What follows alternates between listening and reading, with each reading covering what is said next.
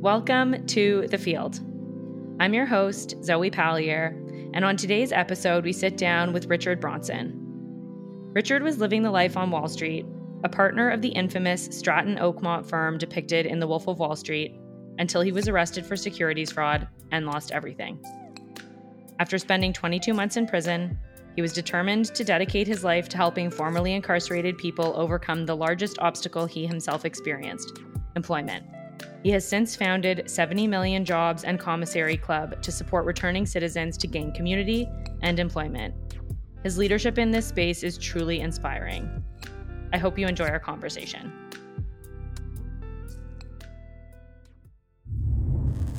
Season one of The Field is brought to you by Cassels, Brock, and Blackwell. Cassels has one of the largest business law practices in Canada and is a market leader serving all sectors for over 130 years.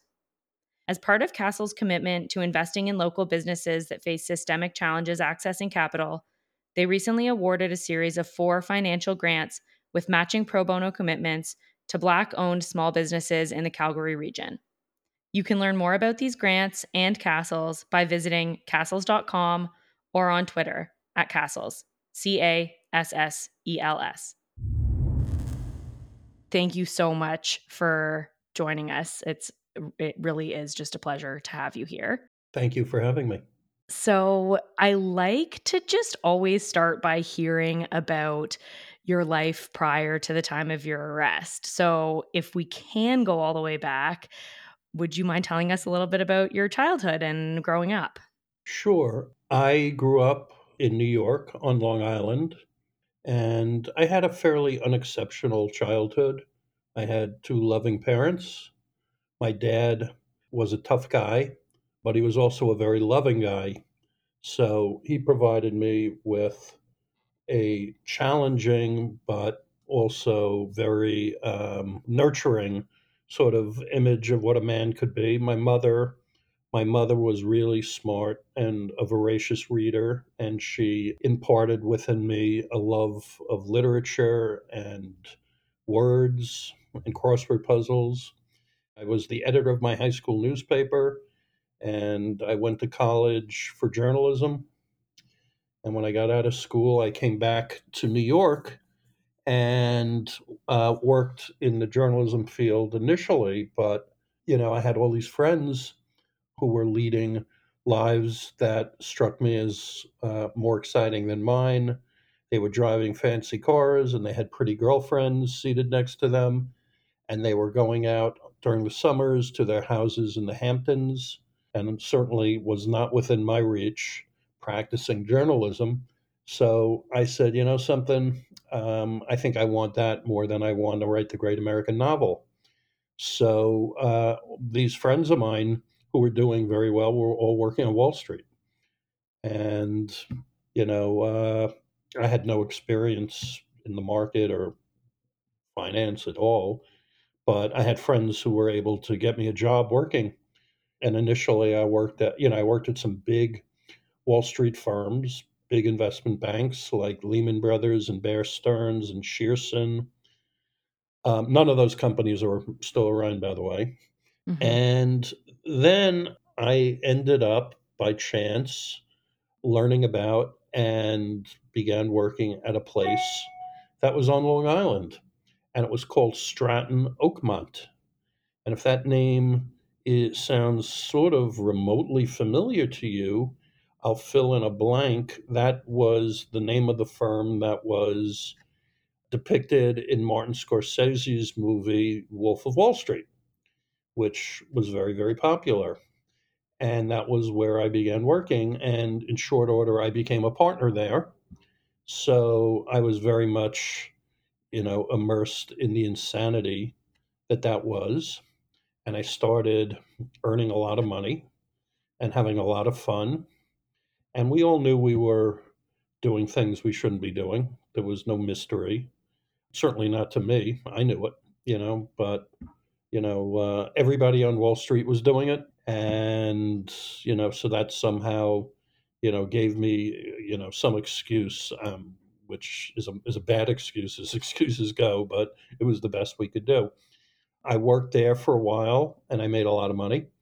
And then I left there to move to Florida, where I began my own firm, which was largely patterned on Stratton Oakmont. And in fact, we were all in cahoots with each other, doing our nefarious worst to separate investors from their money.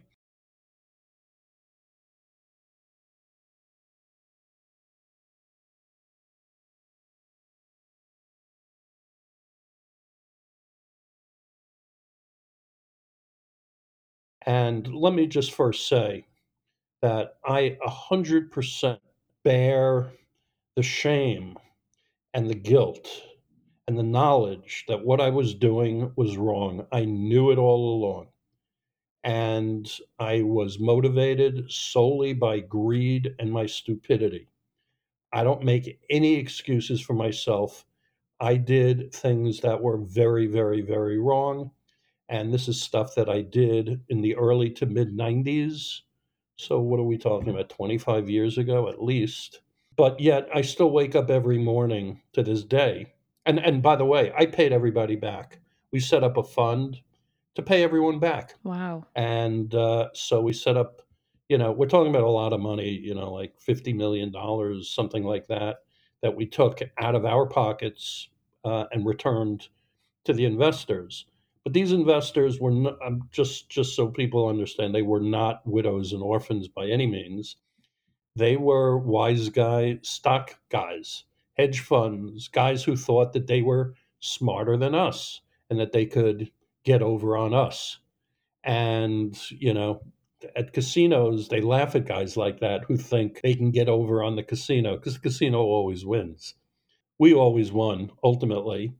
And, you know, we told ourselves, well, these guys had it coming and they were bad guys and they were crooks too and they were trying to cheat us. So, you know, it's a zero sum game and we're going to win this game. Uh, and that's true, but that doesn't make it right, you know? Well, I just, you were talking about living still with this shame and guilt every day. And what is that? What, what's the impact on you still?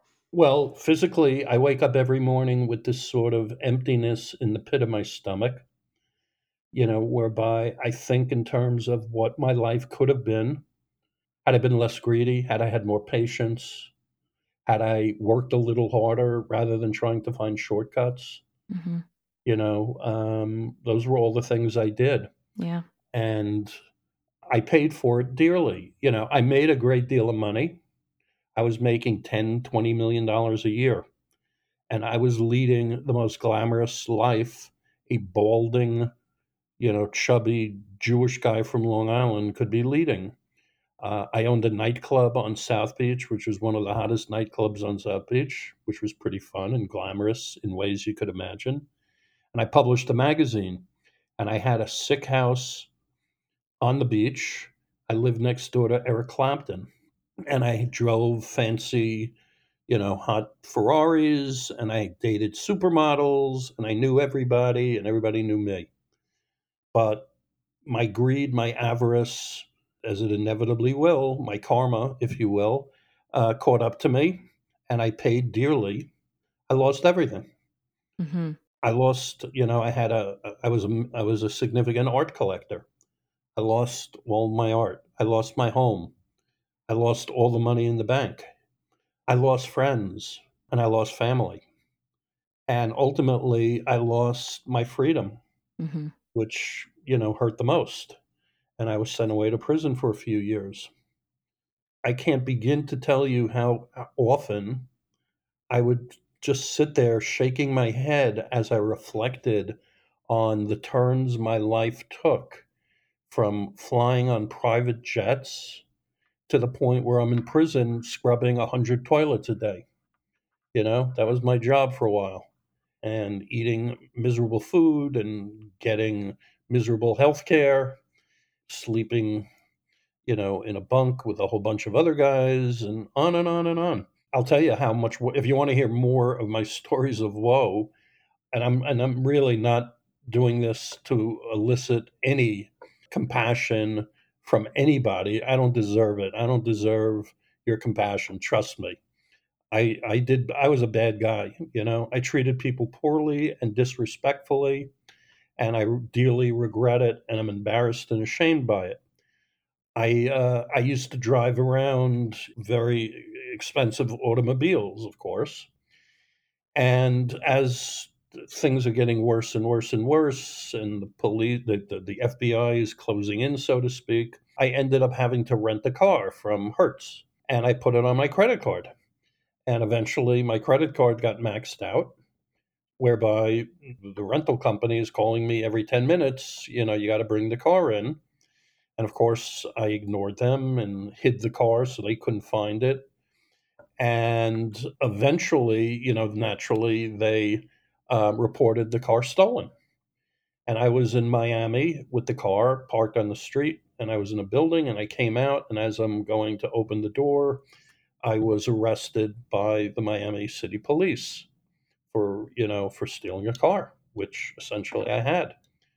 And I went away, and I, you know, I have a, a sister who is a saint who has been in my corner and unfailingly has been there. She's not a wealthy person by any means, but you know, she was always there. She put up her home, um, you know, when I was out on bail and had always had a couch for me to sleep on. So I put her through hell that she didn't deserve. But in any event, she got me out of prison. And the deal was, you know, uh, don't get in trouble and, you know, report back in a few years and we'll expunge this arrest. But, you know, they didn't know that I was being arrested almost simultaneously by the feds. So I'm in prison. And I get out of prison and I'm in my sister's apartment in Manhattan you know, watching the New York Knicks and thinking, okay, time for my life to get going again. There's a knock on the door. And it turns out there is a couple of New York City detectives there to serve a bench warrant on me that was issued from Florida years ago because I was supposed to show up regarding this court case regarding this car. I was in prison. Of course, I couldn't show up, and no one told me about it. I had no idea this thing was happening. But nonetheless, I was guilty. And then I got handcuffed. And, and, and they walked in, they go, We have a bench warrant for your arrest. And I go, I've been out of prison for less than 24 hours. How could you be here? So they took me to be booked, and then they threw me in Rikers, Rikers Island. And that's about as worse a place as you ever want to be. That was really, really, really bad. That was a dangerous, scary, evil, terrible, terrible place. You know, that at any second, violence, you know, for no reason, it would go just, there was no middle ground there. There was no moderation. It was, it would be quiet. And then all of a sudden, the place would go nuts. And guys were pulling knives out of parts of their body you know, where they had them hidden and were knifing each other and all around me. And it was very, very hard to stay out of trouble. So that was really, that was really the low point of my life. And once again, I had asked my sister to help me get, get me out of this, you know, which even just saying it, I shudder in shame that a grown man had to do that. But I had to do it. So, you know, I, I came out of prison though, and I, I learned a lot. I was a changed person, thank God and I think I became a much humbler person. And, you know, I dedicate my life now to doing the right thing because I need to make amends for all the wrong things I did. So that's what gets me up in the morning. I'm really excited shortly to get there because I'm can't wait to dive into what it is you're doing now. But, but quickly before we get there. So before and I want to make sure that anyone who isn't familiar with the justice system is following that what happened is that there was a warrant for you to appear in because you had failed to appear in court about the car while you were in prison. Correct. And so as soon as you're released from prison, you now get arrested and thrown into Rikers Island because you failed to appear in court while you were in prison. Yes. In the United States, criminal justice is very different than in Canada, for example, which is to say, much, much worse. And the entire system of sharing data, even in this day and age, it is like from the 1840s. Nobody talks to anybody, there's no communication at all. So, because of that, people And particularly when you consider that most people in the criminal justice system in this country don't have the resources to have a lawyer, much less a good lawyer, looking out for their interest. So they end up being assigned a public defender who is typically someone with like 900 cases going at any time. Mm-hmm. And you know their goal is just to clear their their calendar as much as they, they have to, or else they're going to drown. So you know the the goal is always to just plead cases, settle them, and move the paper and move on. Except if, for example, you're not guilty. Now I was guilty, but so many people who were in Rikers who didn't have access to even competent legal defense. And they're being told that if you want to fight this, which is your constitutional right, we're going to throw the book at you if you if you lose. And guess what? You're going to lose. And you may get 30 years. But if you want to get this thing taken care of, sign here, plead guilty, and it'll be 2 years. So what do you do? You know, you, I mean, you're some young guy, mostly 80% are men. You, you, eh, you know, you're not particularly educated. You don't have the tools to really deal with this. You're freaked out and worried anyway. You don't have any money. So, of course, you're going to sign the thing. And then you're thrown in there where it's so easy to get into trouble again. You know, you, you look at someone the wrong way, you're involved with a fight and they don't try to figure out who's responsible for the fight. You were in a fight, you're guilty. So all of a sudden, your two years is now five years. And now they throw you into solitary for six months. And being in solitary is going to drive you crazy. And when you get out, you're angry, you're bitter, you're institutionalized, nothing good is going to happen.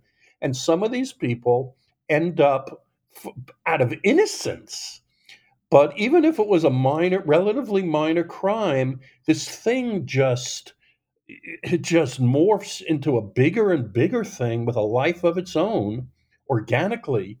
And all of a sudden, it's a 20 year thing. Mm-hmm. And, you know, for someone who made a stupid mistake when they were 18 years old, and it just blows my mind. And we, it happens all the time. That's not an anomaly. It happens all the time. And if you're in one of these prisons or jails, you see it firsthand. It's not theoretical, you know? Mm-hmm. So all these things happen, and the impact is exactly as you said. People are bitter, they're angry, there is a huge mental health impact. Right. And what, if anything, in your experience, was done to support as you were getting ready to transition out of prison? Listen, I do not for one minute look upon myself the same way. I was, I was, and I am a white college educated male in white corporate America, a good college, a lot of work experience, a lot of life experience.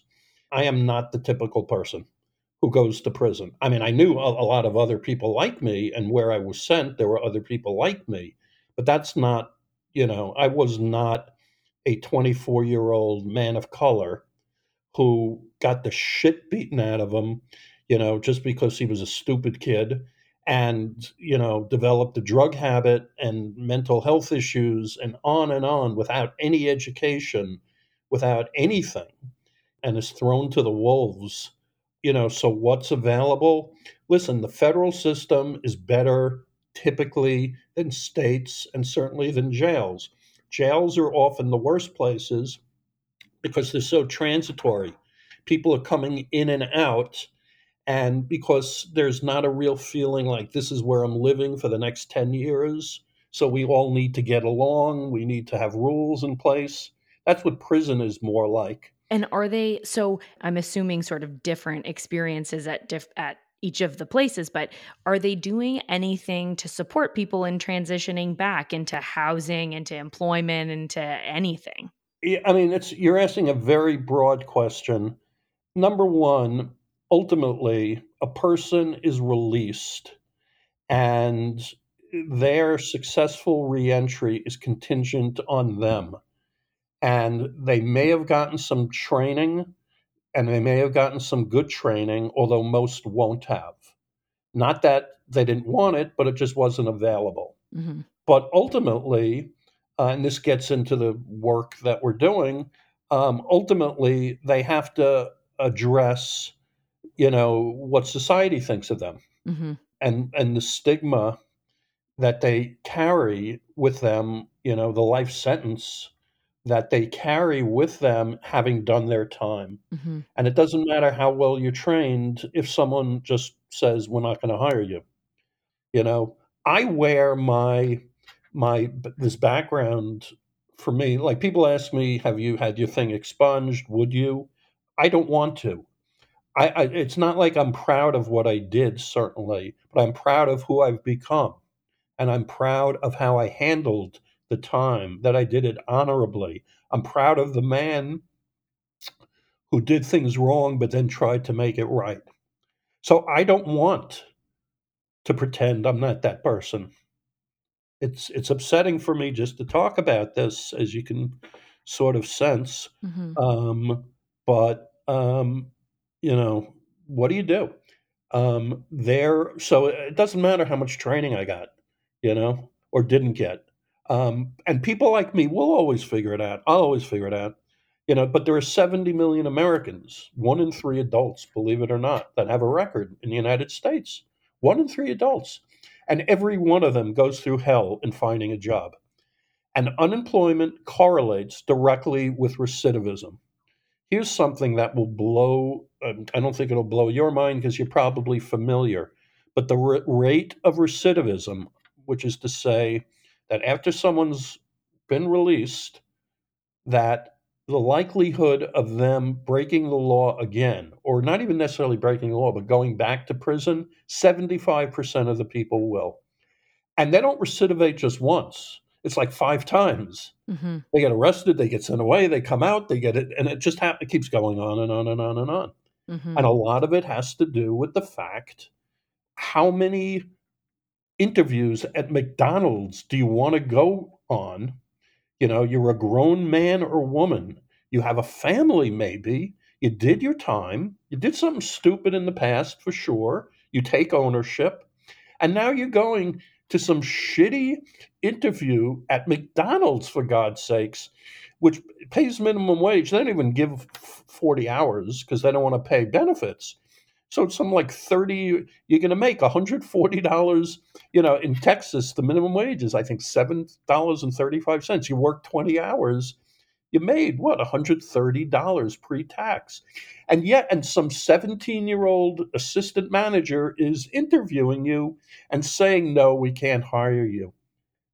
How many of those do you go on before you say, fuck this, man? Hmm This just isn't worth it, particularly if I hope it was okay I spoke the way I just did. Uh, that's the way in prison people speak. Um, We're just trying to be authentic here. we're very if, we're nothing if not authentic but you know um you know uh, they have friends who are actually on the street breaking the law making a lot of money having fun getting high hanging out with girls whatever that sounds like a pretty good alternative all right there's risk all right but what? I want to work at mcdonald's if i'm lucky? You know so that's the problem. Hmm doesn't matter that the guy was trained. There are certain parts of the country there are certain things you know if you learn hvac or you know skilled trades and but you you have to have your shit together. Hmm you have to be a and here's what happens. You come out of jail or prison yeah, typically you don't have any money typically you don't have no car you have no clothes you have no job. Maybe your family's deserted you your friends who you thought you your friends they're not around. And they won't even let they, they let you out on what's called supervised release which is like parole or probation. One of the terms of supervised release is you may not talk to anyone else who has a record. So you just got out and you don't know what to do how do i get a job what's a job board how do i do a resume i don't even i've never even held a phone in my hand because i've been in prison for 30 years and they're telling me if I don't get a job and a place to live, like within two days, I'm going back to prison. And I can't talk to the people who can actually, you know, help me, The people who've been through it themselves. who have been through it, who Mhm. can give me the benefit of their experience. Yeah. So that's kind of ridiculous. So when you ask, is there training? There's some training, but the systemic, you know, negative bias that exists towards this population is so pernicious and prevalent. And I, you know, I believe a lot of it has to do with racism. You know, how do you how do you conquer that? How does a how does an individual conquer that? Mm-hmm. You know, without it having consuming your life. You know, it's it's really not easy. I can I can promise. It wasn't easy for me, and it was much easier for me than most people. Mm-hmm. You know, given my background. Yeah. Well, and so now you are doing some pretty incredible things to address these issues. So why don't you tell us about them? Yeah. So when I got out of prison, I had no idea what to do with myself. I didn't even know who I was. Was I a successful guy who made a mistake?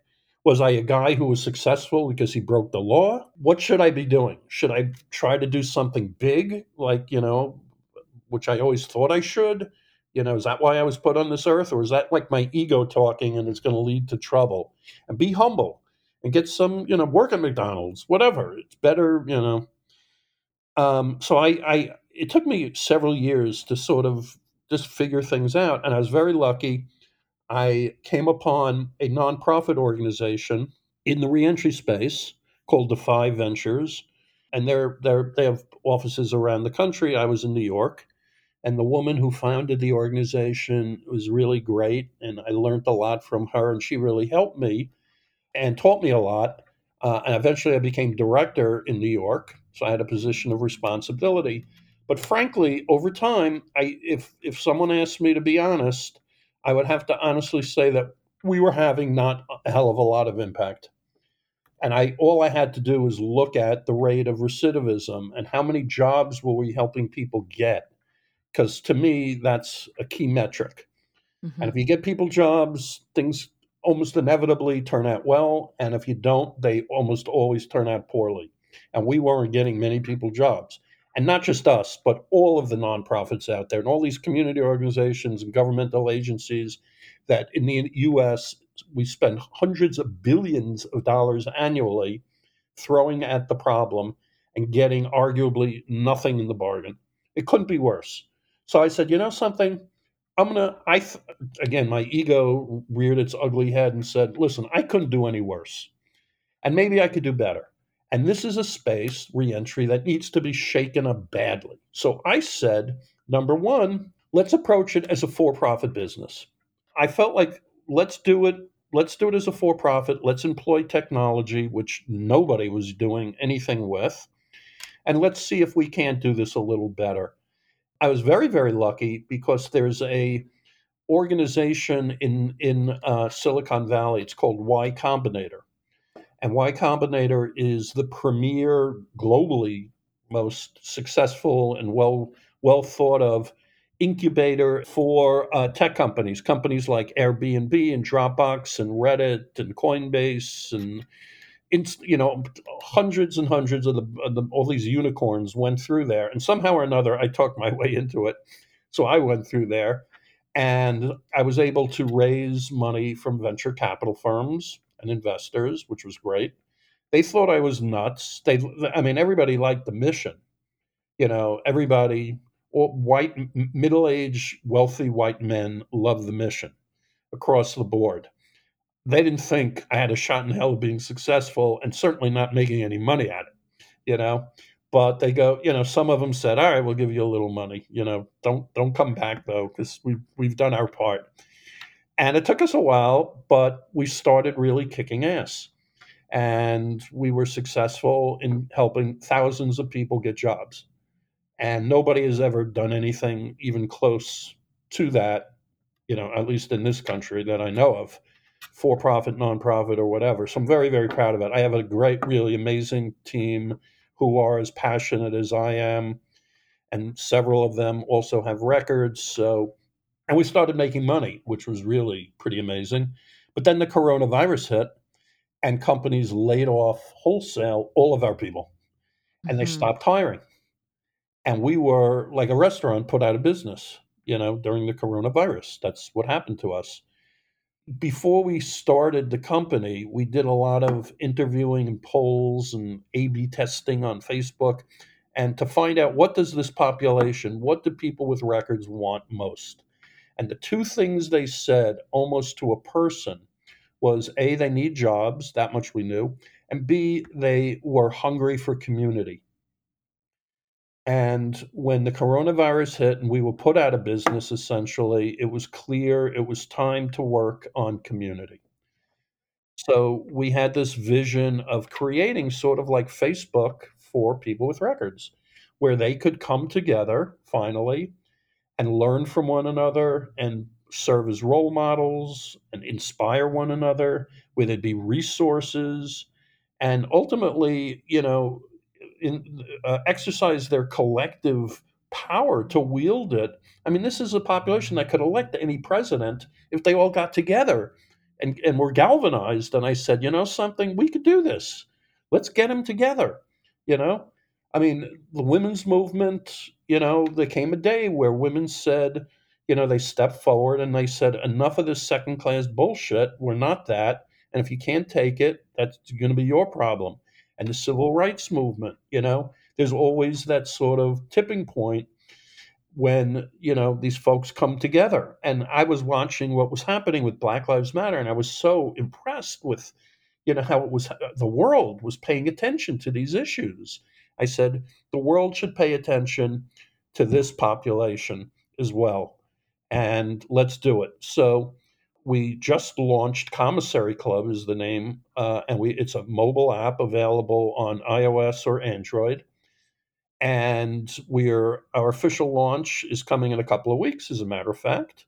And we're partnering with Meek Mill, who is a prominent uh, hip hop star and also involved with criminal justice, and his record label Roc Nation. We're partnering with. We just did a deal whereby our platform will be in prisons now for the first time. Hundreds of thousands of people who are currently incarcerated will have access to the content, to the job board, and we'll have access to them to sort of early.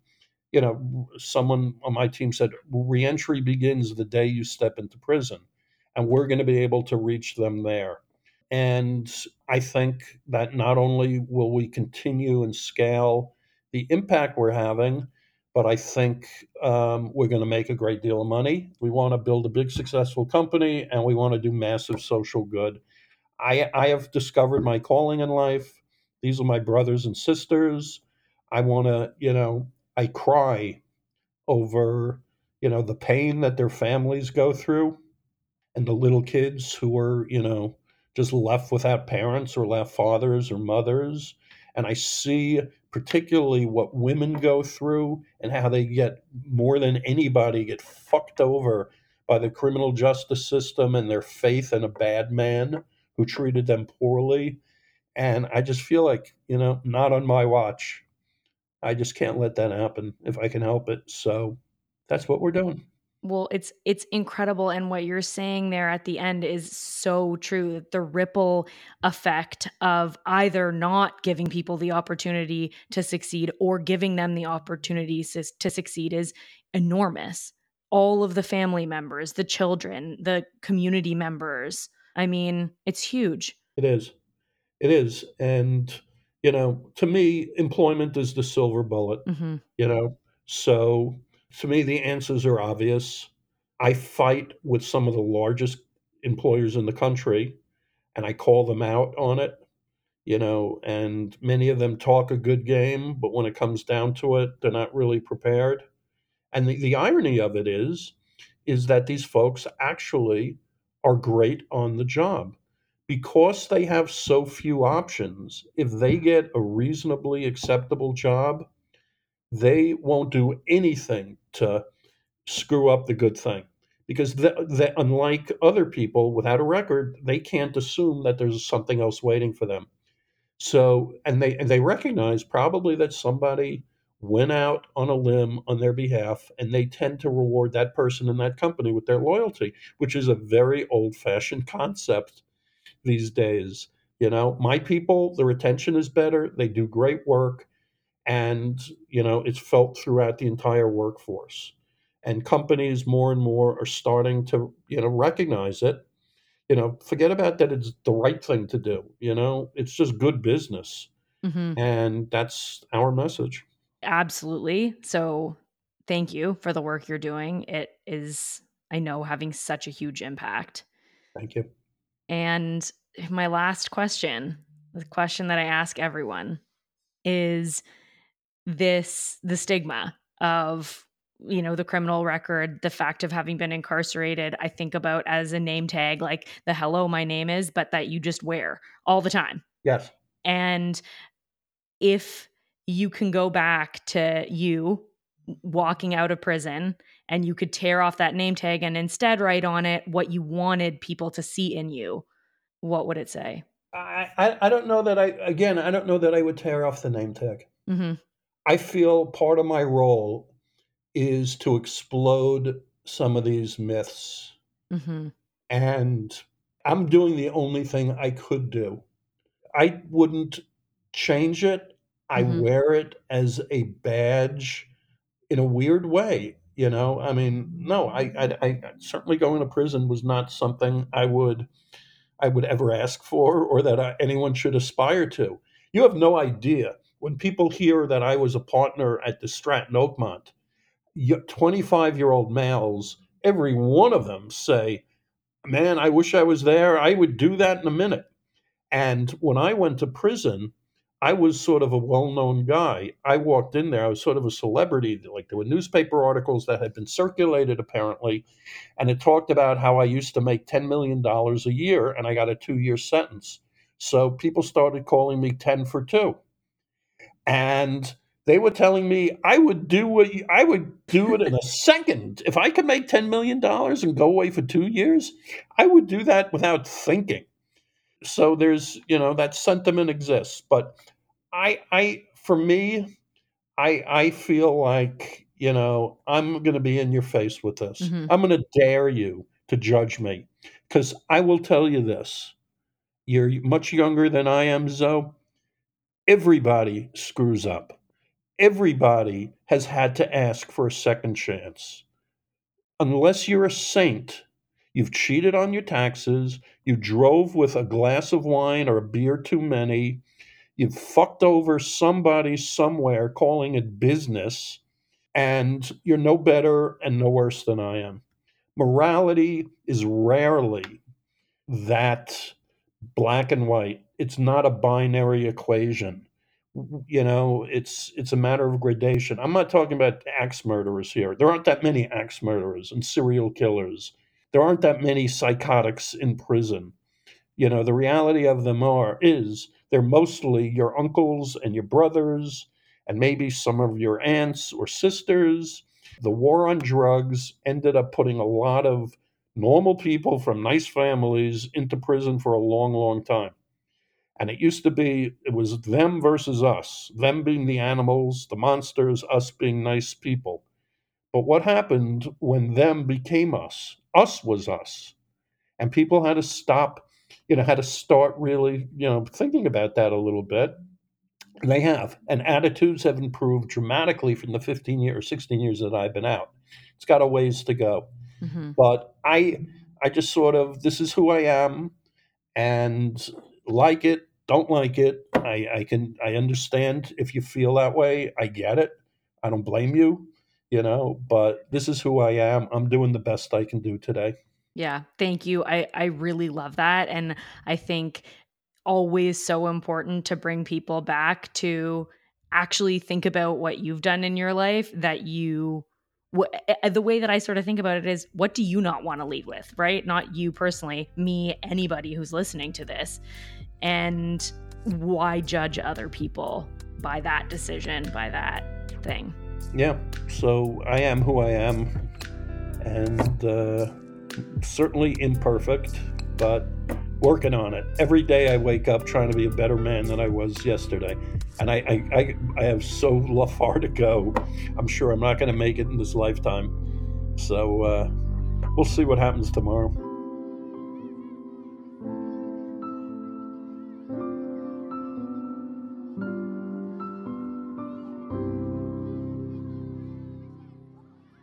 Thank you for listening.